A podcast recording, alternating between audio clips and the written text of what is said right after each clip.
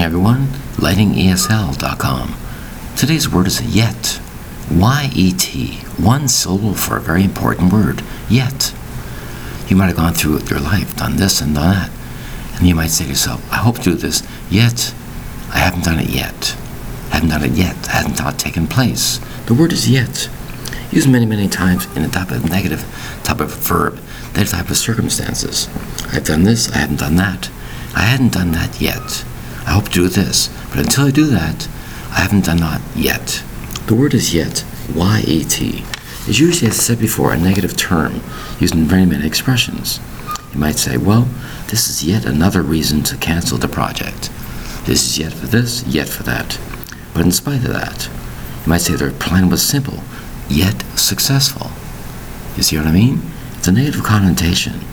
The word is expression yet again. Used for emphasizing how often something happens. Once more, this happened. Once more, that happened. Yet again. Or you might say, yet to do something. If you have yet to do this or that, it means you have not done it yet. Has not taken place. The word is yet. Y E T. So you can see the word yet can be used in many circumstances, many situations. That's what it means. Let's say you're talking about somebody. She seems nice, yet there's something about her I'm not sure about. You see what I mean? It's like a positive expression of emotional feeling about something. The word is yet. Y E T. Thank you very much for your time. Bye bye.